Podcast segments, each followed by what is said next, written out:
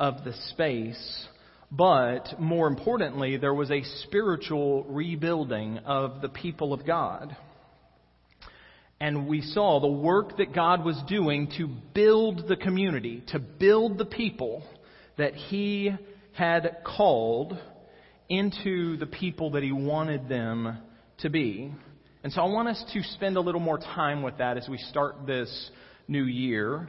Uh, that idea that we examined in the book of Nehemiah, and, and start by asking ourselves, what kind of church, what kind of community of believers is God working to establish here?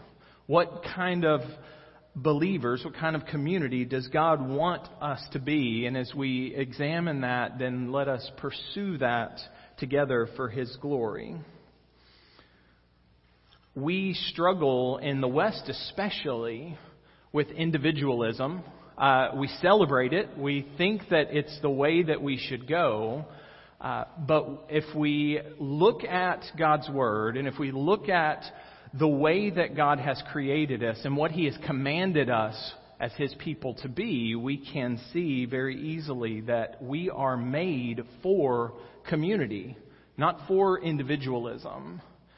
If God has existed eternally in community as Father, Son, and Holy Spirit, and we are created in His image, then we can argue from Scripture that we too are made for community. We are made for one another.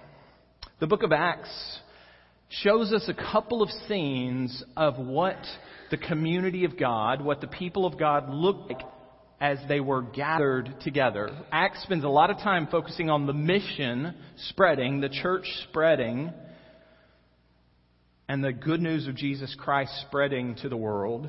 But there are some scenes that show us what the body looked like as the church was getting started shortly after Jesus' crucifixion. And I want us to look at one of those passages. Turn with me to Acts chapter 4.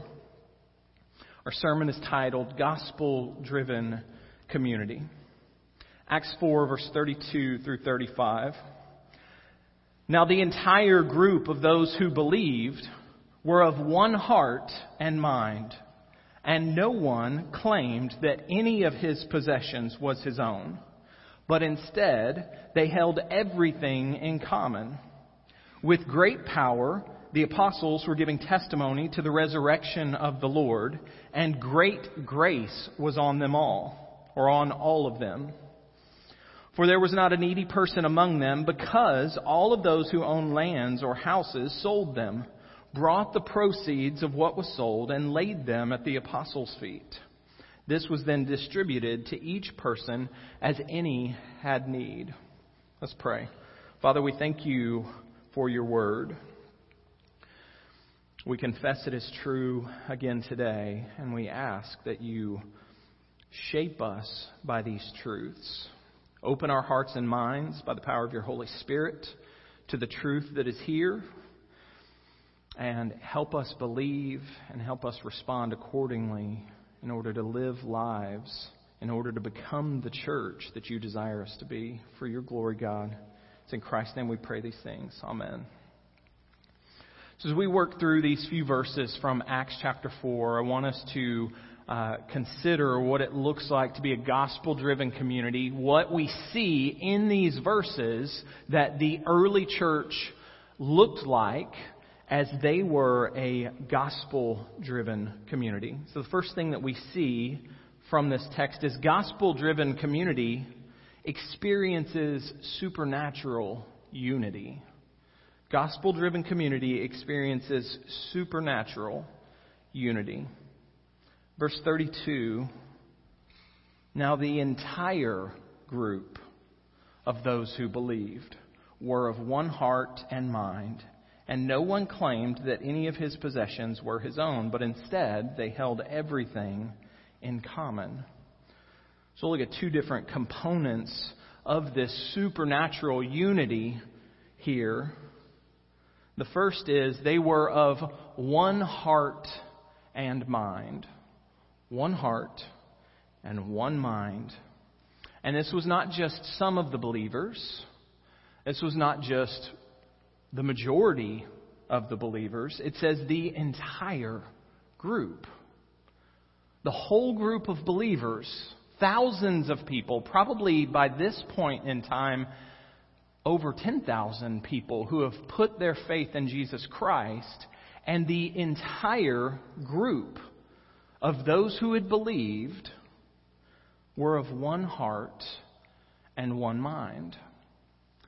That's a supernatural work of God. That's not something that we can do on our own. What this means is the group was not focused on personal interests. The group was not focused on personal agendas. They weren't pushing their own preferences. This was not a natural thing for a group of people that had come together. God was working in a supernatural way to unite these thousands of people together with one heart, with one mind. And that's not normal for us to function like that with a group of people who are from different backgrounds, different ethnicities, different cultures, different beliefs. That's not our normal response to be one heart and one mind with one another. Just think about if you're if you look for a church, we often think in terms of like, well, I want a church like this, and you fill in the blank.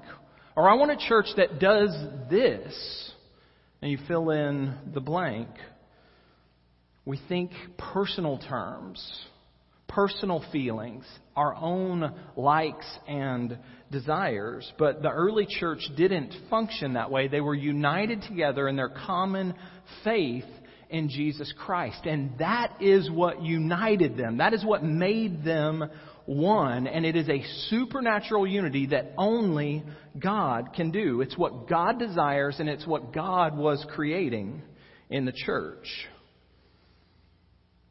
Through the work of Jesus Christ, through the work of the Holy Spirit in the church, God was uniting them with this one heart and one mind. E.D. Schmitz describes this as this unity that we hear here in the uh, in the early church was not a unity among common personal feelings. They didn't unite around things that they liked or political beliefs or other things that they all shared in common. It was not common personal feelings, but on a cause greater than the individual. Unity on a cause greater than the individual. That's what Paul calls for believers in Philippians. Philippians chapter 2, verse 1. If then there is any encouragement in Christ, if any consolation of love, if any fellowship with the Spirit, if any affection and mercy. Verse 2 Make my joy complete by thinking the same way having the same love, united in spirit, intent on one purpose.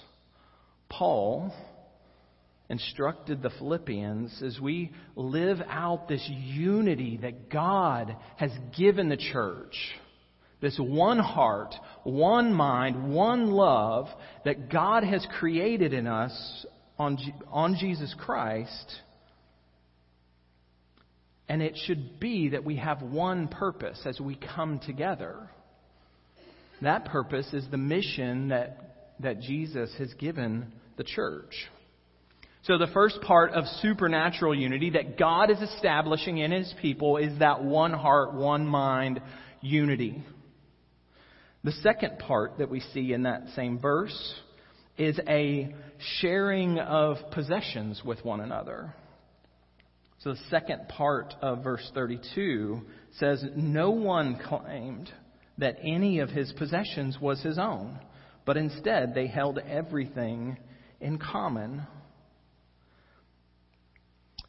Sharing of everything. It says, No one said, This is something that I've earned.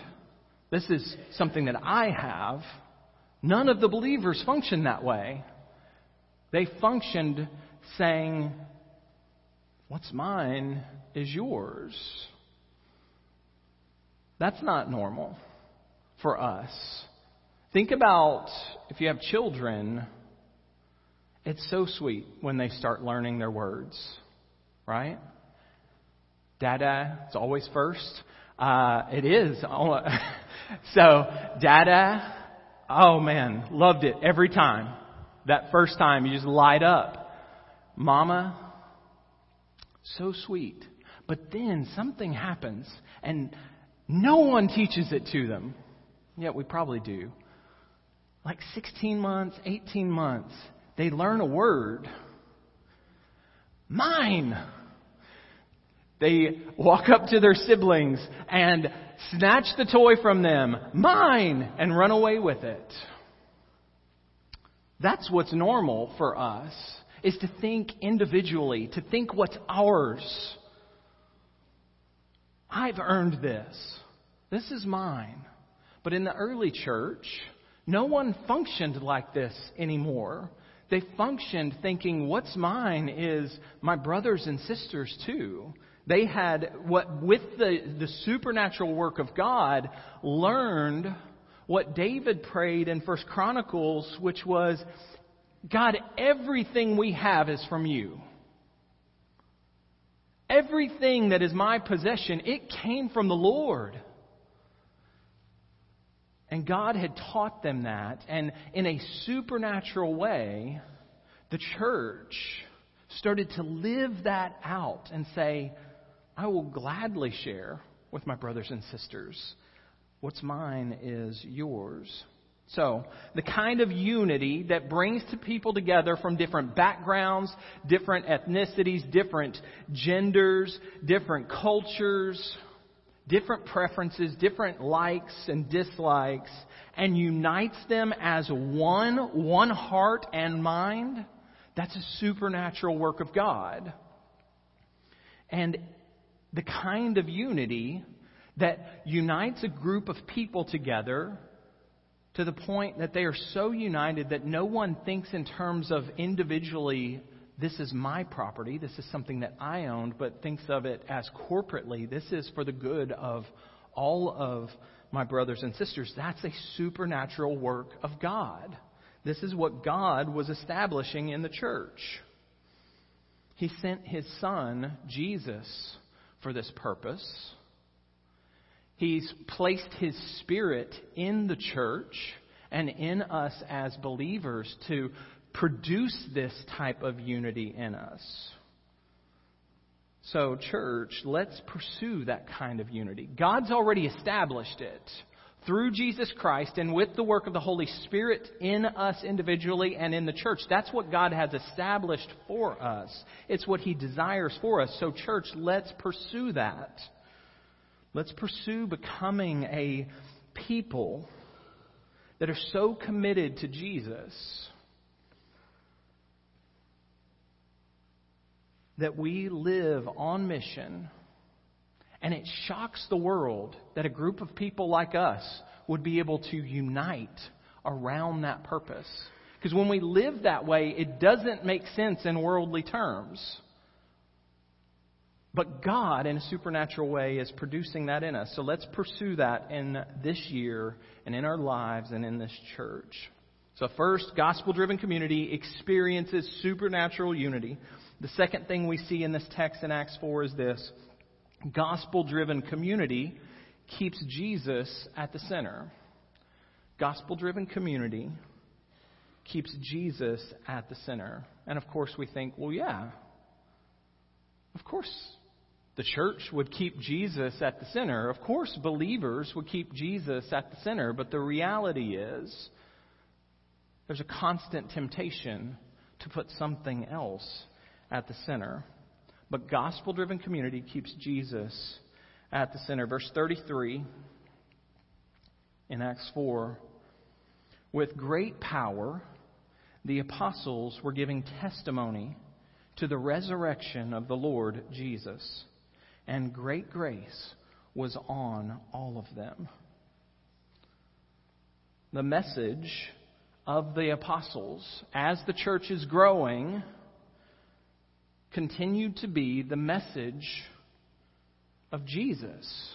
The message that Jesus Christ died for our sins, and on the third day, God raised him back to life. They didn't transition to thinking, well, we want to become more relevant to our people, and so let's find a good self help message that might draw in more of a crowd. They didn't think we want the people to have fun and maybe that'll bring in more unbelievers. So let's do something really fun. They maintained their focus on Jesus Christ and the good news of the gospel. Jesus died for us. In Jesus, you can have forgiveness. And the Western church and each of our hearts struggles keeping Christ at the center. But what we should pursue is what Paul says to the Corinthians as he declares what his message was. 1 Corinthians 2 When I came to you, brothers and sisters, announcing the mystery of God to you, I did not come with brilliance of speech or wisdom. I decided to know nothing among you except Jesus Christ and Him crucified. Completely focused on Jesus and the good news of the gospel was Paul's message to the Corinthians. He reminds them of that there. So, church, in 2024, both in our individual lives and in our church, let's keep Jesus at the center. And yes, we know it's like, well, of course we're going to do that. But we have to recognize that the temptation is always there to put something else at the center of our lives and our focus. So let's ask the questions.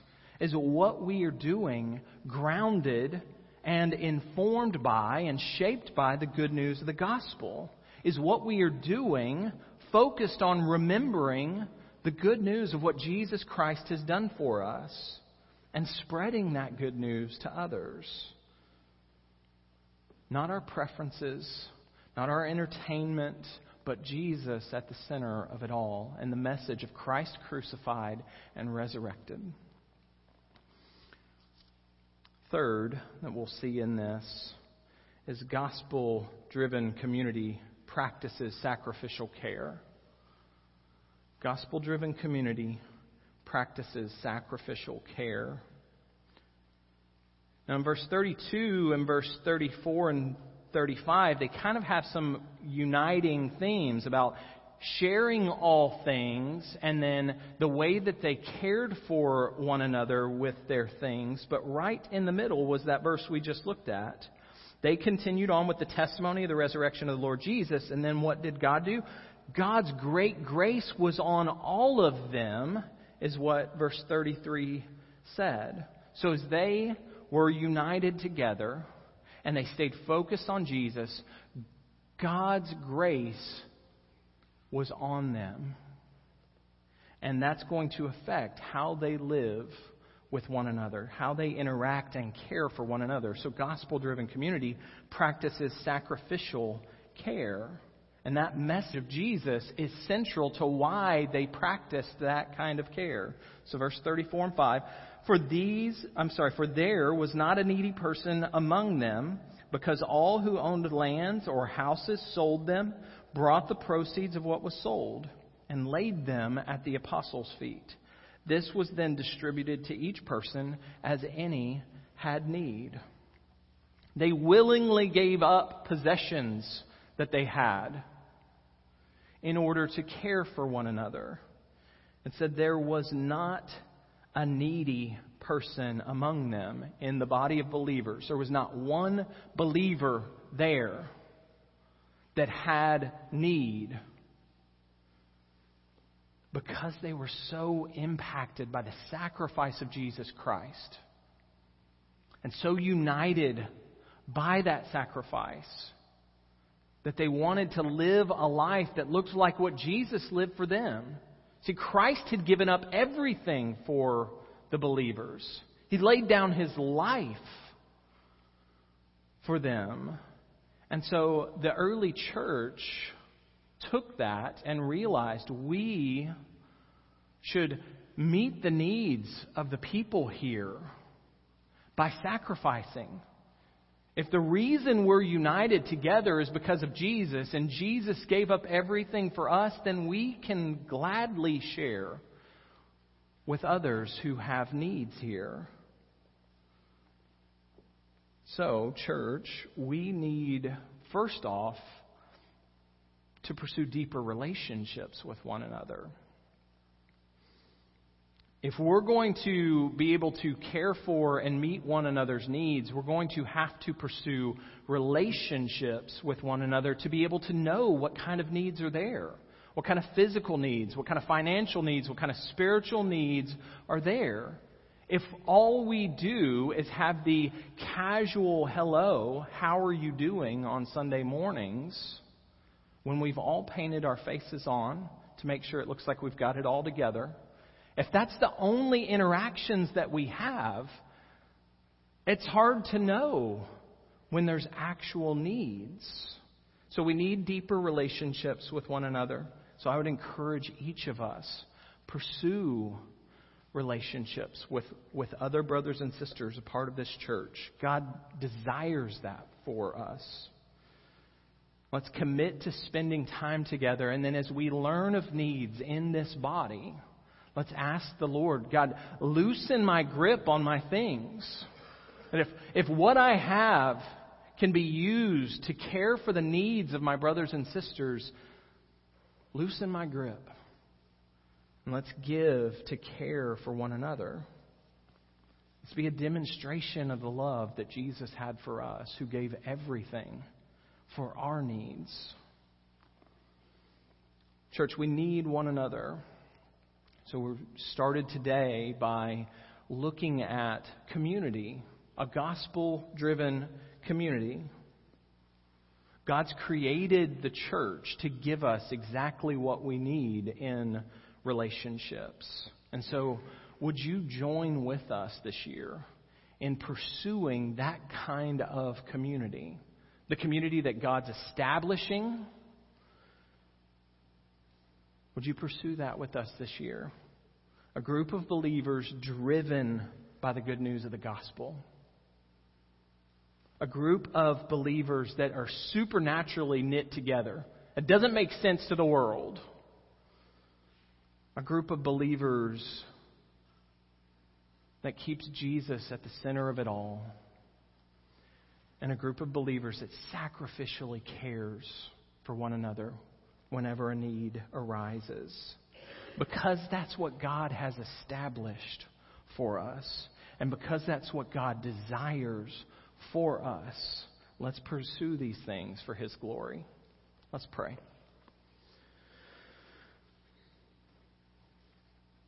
God, we thank you for your faithfulness to us. We thank you for the gift of the church. The global church and the gift of Dogwood Church, we thank you. Lord, keep shaping us through the power of your Spirit into the people you desire us to be.